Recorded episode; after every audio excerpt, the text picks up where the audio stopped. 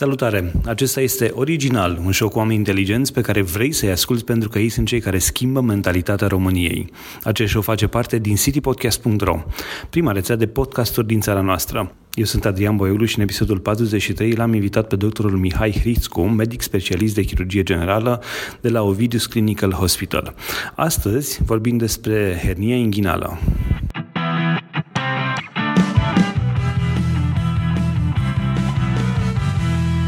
Acest show este susținut de Ovidius Clinical Hospital, partenerii noștri încă de la lansarea rețelei City Podcast.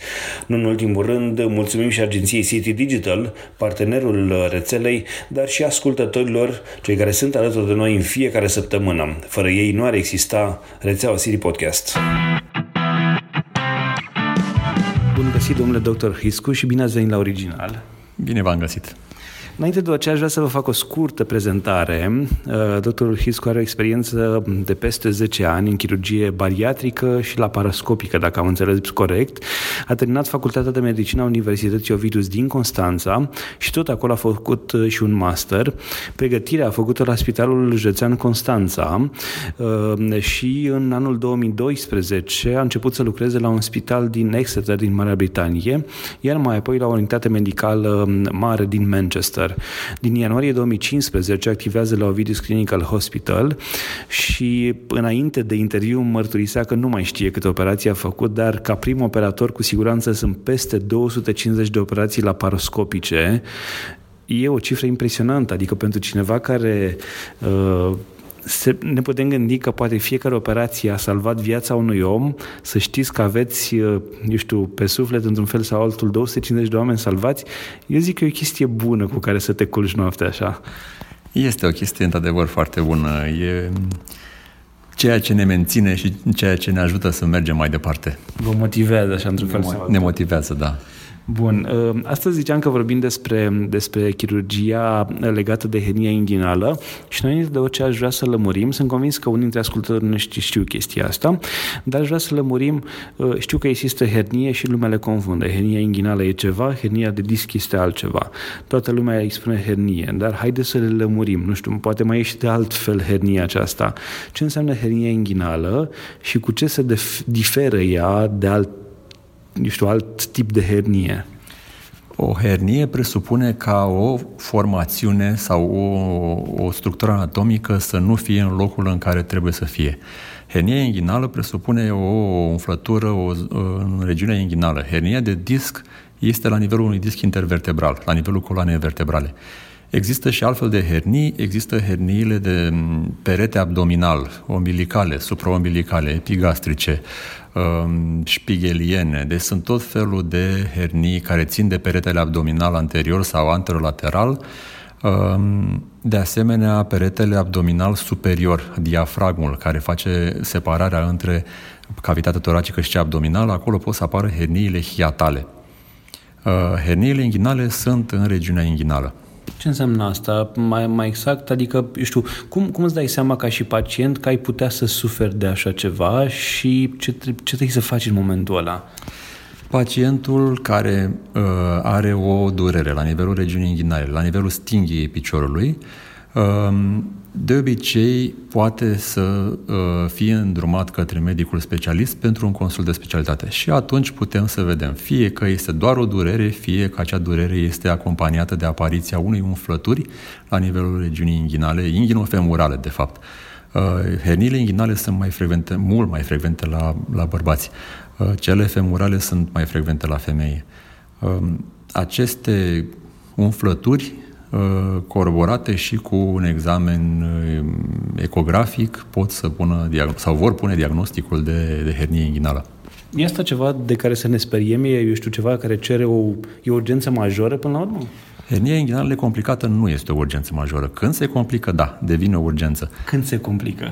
Când în moment în sacul de hernie apare un intestin, fie că este intestinul subțire, fie că este intestinul gros, și acea hernie nu se mai reduce, adică nu mai intră înapoi în cavitatea abdominală, atunci poate să devină o urgență.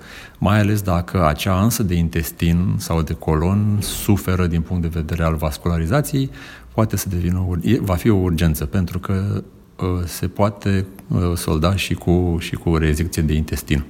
Adică mai pe înțelesul omului de rând îi scoți o bucată din intestin, da? Se taie o bucată din intestin, da. Și uh, această rezecție, această tăiere a bucății din intestin se poate complica chiar și cu o peritonită.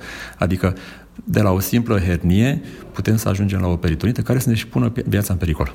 Cât timp poate să treacă de la una la alta? Adică, eu știu, când vezi că ai o problemă, cât de repede ar trebui să mergi la medic? Variază foarte mult în funcție de fiecare persoană și de fiecare, de factorii de risc ai fiecăruia.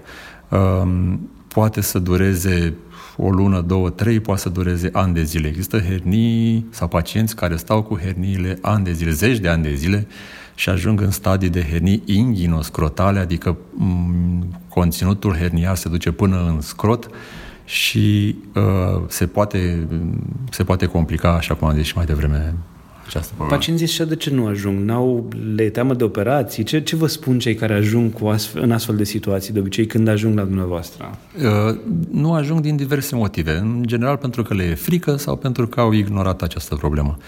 Uh, de cele mai multe ori, uh, acești pacienți ajung cu complicații uh, și în momentul complicației, operația se, se transformă dintr-o operație de elecție într-una de, de urgență și de văzut ce se poate face. Uh, nu mai este o simplă reparare a intestin, a peretelui abdominal, ci acolo se pune problema să temem intestin, să facem niște anastomoze și a, a, operația are alt risc. Deci, cu siguranță, chestii mai complicate și pentru pacient și pentru dumneavoastră, ca și medici.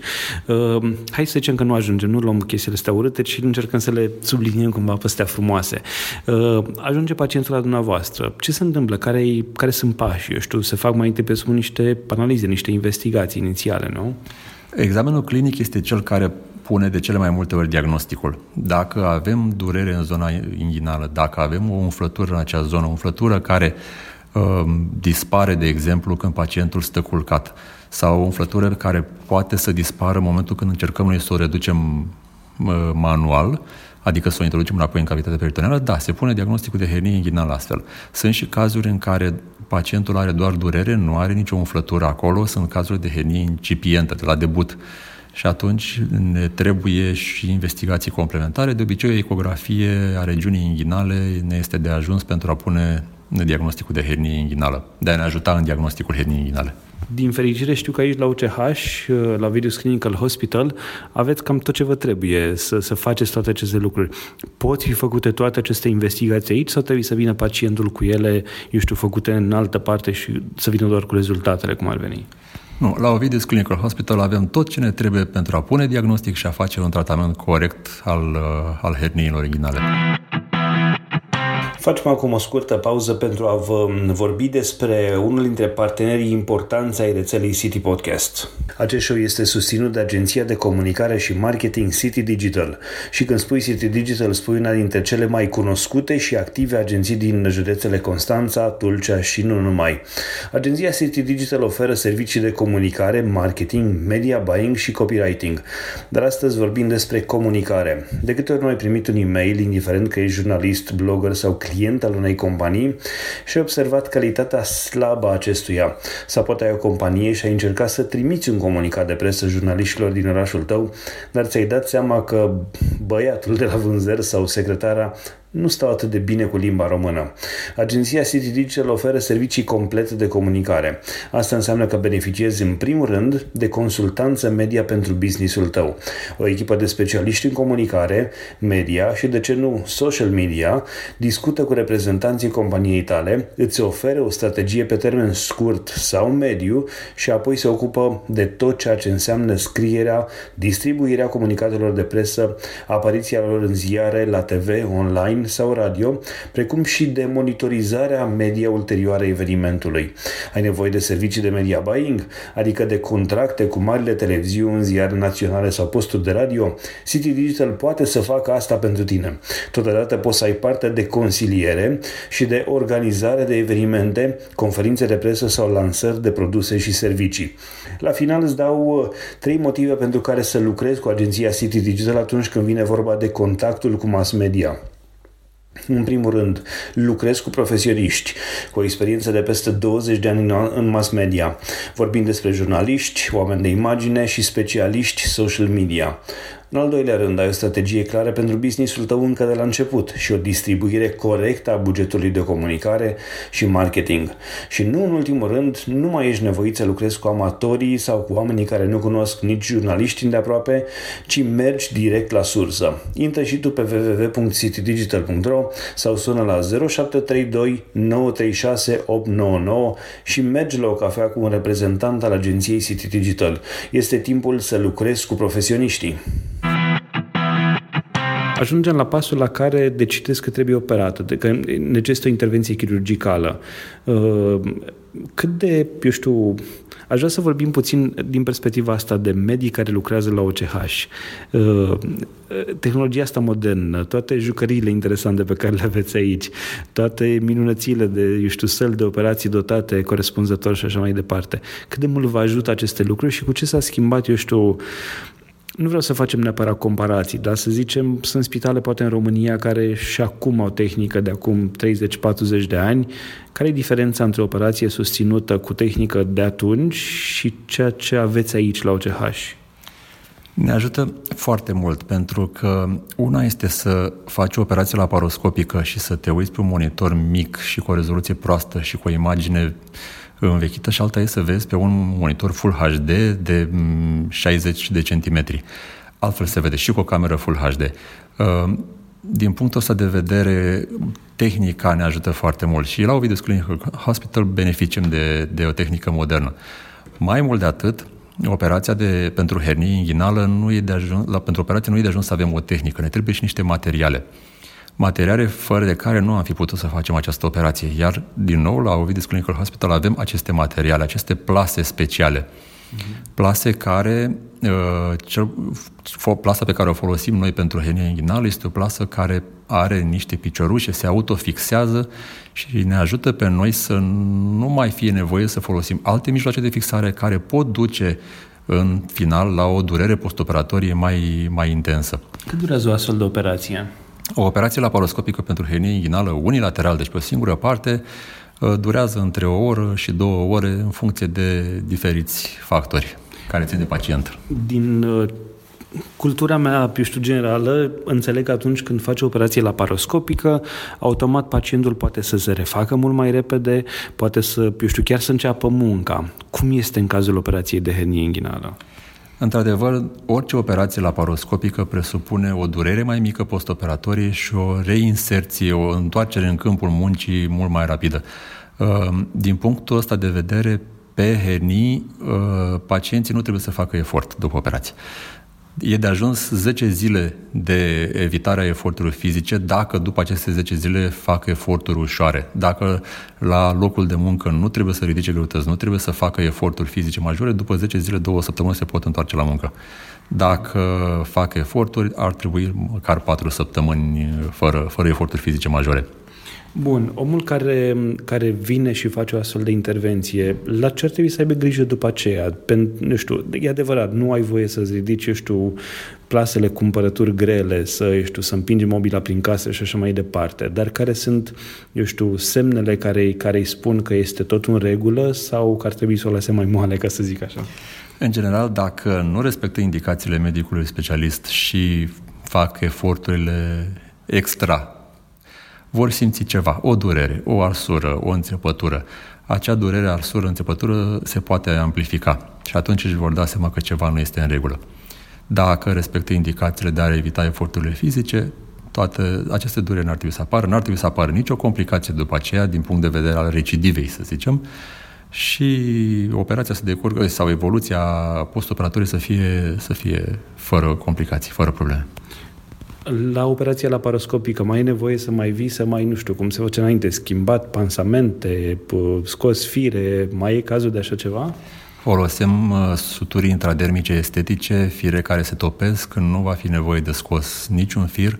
Uh, pansamentul se face în ziua externării, se dă jos peste două zile și pacientul poate să lase plaga la aer, Uh-huh. Nu e nevoie de niciun control pentru scosul firelor. De adevăr, după o săptămână, pacientul vine la control pentru a ne asigura că totul este în regulă cu plaga opera, cu plăgile operatorii și cu zona inghinală în sine. Poate o astfel de problemă să, eu știu, să recidiveze în același loc sau în, și, și care ar fi, eu știu, factorii care pot să ducă la o astfel de situație? Um, zona, în zona inghinală, inghinofemorală sunt mai multe zone de herniere. Uh, cele mai frecvente sunt uh, cele pe care le căutăm de obicei, dar mai există niște zone mai mici, mai ascunse. De obicei și acelea trebuie căutate. Iar avantajul la paroscopie este că le putem vedea. În chirurgia deschisă nu le putem vedea. Sau chirurgia deschisă e cea care poate favoriza apariția unei hernii femurale. În hernia inghinală laparoscopică, în tratamentul laparoscopic al herniei inghinale, prin, acoperi, prin plasa pe care o folosim, care e de o dimensiune mai mare, putem acoperi inclusiv aceste zone mai mici de hernie și din această cauză recidiva în uh, cazul herniilor inghinale laparoscopice este foarte mică, undeva de genul 5 pacienți dintr-o mie. Ok. Uh, vorbeam despre jucăriile pe care le aveți aici și cu ghimele de rigoare de la OCH. Uh, aparatură modernă, sal de operație dotată așa cum trebuie. Uh, personal vă întreb, cum, cum vi se pare să lucrați într-un astfel de spital? Cum e pentru un medic tânăr de altfel să lucreze într-un spital care chiar îi oferă tot ce are nevoie? Cu mai puțin stres, aș putea spune. Este, este bine să știi că dacă ai nevoie de, un, de niște materiale, ți se pot procura. Dacă ai nevoie de niște plase, pot, pot fi comandate și aduse și pacientul nu trebuie să fie cel care să vină cu acestea din exterior, să fie pus să le cumpere el din exterior și să le aducă. Um, jucăriile noastre, într-adevăr, sunt, uh, sunt cele care ne ajută foarte mult și nu peste tot găsim aceste jucării. Cu ce lucrați așa, nu știu, dacă e să vorbim, uh, să, să explicați unui coleg medic care se pricepe la chestiile astea, spuneți-ne câte, câteva date tehnice, până măsura în care se poate, cu, cu ce instrumentar sau cu ce lucrați aici. Instrumentarul uh, laparoscopic uh, sau turnul de laparoscopie este cel de la Storz, care sunt lideri mondiali în instrumentele laparoscopice. Um, pe partea de electrochirurgie avem uh, aparatura de la Covidian Medtronic, uh, care la fel sunt lideri mondiali în, uh, în aparatura de electrochirurgie, iar plasele, materialele pe care le folosim pentru hernie inghinală, la fel provin de la, de la Medtronic, Covidian Medtronic. Ok, și pentru că tot vorbim de un spital privat uh, din Constanța, dar iartă, la care pot veni pacienți de oriunde din țară sau din lume și știu că ați lucrat și în afară. Uh, putem să facem așa o mică paralelă, cum era acolo și cum e aici? E mai bine aici? E mai bine acolo? Cum, cum vedeți din punctul ăsta de vedere? Sistemul privat din Marea Britanie este mult mai avansat. Sau hai să zicem așa, e mai vechi. Uh, la ei... Asta e de bine sau e de rău? Sunt lucrurile puse la punct, înrădăcinate. La noi lucrurile sunt abia la început, dar mergem și noi către, către, către vest. Ce, ce, eu știu, ce ați furat ca și idei de acolo și credeți că pot fi aplicate sau care au fost deja, pe care le-ați aplicat deja aici? Um, în primul rând, relația medic-pacient. Uh, și tot ce înseamnă parte de investigații, de consimțăminte, de explicat pacientului, tot ce îi se poate întâmpla, tot ce nu ar trebui să îi se întâmple. Uh, acolo toate sunt standardizate, la noi încă nu sunt, dar încercăm să le standardizăm și noi ca să, ca să devenim și noi ca în vest. Uh, cum sunt pacienții de acolo și cei de aici, apropo de, de pacienți? Mm, foarte revendicativi. Care, cei de acolo? Cei de, cei de acolo, da, da. Deci asta e bine, înseamnă că românii încă n-au, nu știu, mania asta de a, de a cere mai mult decât li se cuvine, poate. Ă, încă nu, încă nu. Dar, ă, cum am zis, ne îndreptăm și noi către vest. Bun. Ă, ne apropiem de final și sunt, înainte să vă adresez, am două întrebări pe care le adresez tuturor invitațiilor.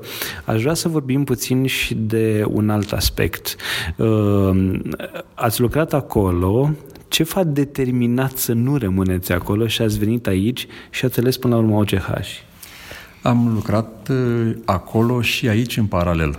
Uh, făceam naveta câte o săptămână pe lună acolo. Um, cred că și familia care este aici și speranța că se poate face și aici ceea ce se face și acolo. Cred că asta m-a determinat să rămân aici. Și din 2015 până acum ați rămas la convingerea asta sau încă mai vă gândiți să mergeți acolo? Păi am renunțat la Marea Britanie, așa că... E un semn, da. E un semn, da.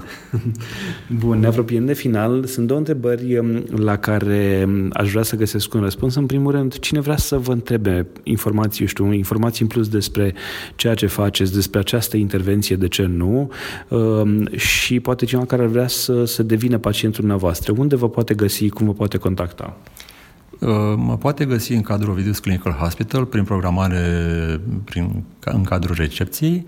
De asemenea, pot accesa website-ul personal mihaihrițcu.ro și acolo vor găsi și numărul de telefon și adresă de e-mail, uh, precum și profilul de Facebook. Excelent, deci toate sunt acolo. Iar la final am o întrebare care, pe care o adresez tuturor și aș vrea să vă întreb să-mi dați un exemplu de o persoană care schimbă mentalități în România. Nu trebuie să fie neapărat din domeniul medical, decât dacă vreți, dar o persoană care face lucrurile mai altfel, care face lucrurile să să se miște sau să evolueze, poate chiar și către, eu știu, ce ați văzut acolo în Marea Britanie. Um, dacă ar fi să spun despre o persoană care m-a afectat pe mine, aș put, ar, ar fi două persoane, să zicem. Ok, de acord, mergem cu două persoane. Uh, în primul rând, profesorul Vasile Sârbu, care este unul dintre promotorii chirurgiei laparoscopice din România și, bineînțeles, din Constanța, este cel care a introdus laparoscopia, a făcut prima intervenție chirurgicală laparoscopică din România Uh, și, bineînțeles, sub uh, obrătirea căruia am putut să lucrez în cadrul și să mă antrenez chirurgical în cadrul Spitalului Județean Constanța. Și a doua persoană ar fi medicul cu care am lucrat direct în cadrul Spitalului Chirurgic uh, Județean Constanța și care a fost cel care mi-a insuflat dragostea pentru chirurgie, dr. Popescu Răzvan. Bun, sunt medici care sunt cunoscuți în Constanța, sunt convins că și în România și care au într-adevăr rezultate deosebite. Uh, vă mulțumesc mult de participare și la final aș vrea să lăsați un mesaj pacienților care încă se mai gândesc să vină să vă contacteze sau încă se mai gândesc dacă este sau nu bine să-și verifice acele probleme care ar putea să ducă la sau care sunt deja o hernie. Hernia inghinală și herniile în general sunt uh, patologii care se pot complica. Um, măcar un consult nu strică. La consult putem să discutăm care sunt variantele și care sunt opțiunile pe care le are pacientul. Dar dacă nu vine pacientul la un consult, nu are de să știe ce are de făcut mai departe. Mulțumesc mult de participare și sper să ne reîntâlnim uh, și cu alte ocazii. Și eu sper, mulțumesc foarte mult. Bun, acesta a fost episodul 43 din original. Intră pe original.citypodcast.ro slash 43 pentru informații și linkuri legate de el. Dacă ai întrebări pentru invitatul meu de astăzi sau sugestii pentru show, poți să ne scrii pe contact.citypodcast.ro Pe noi ne găsești pe citypodcast.ro sau pe Facebook la facebook.com slash citypodcast.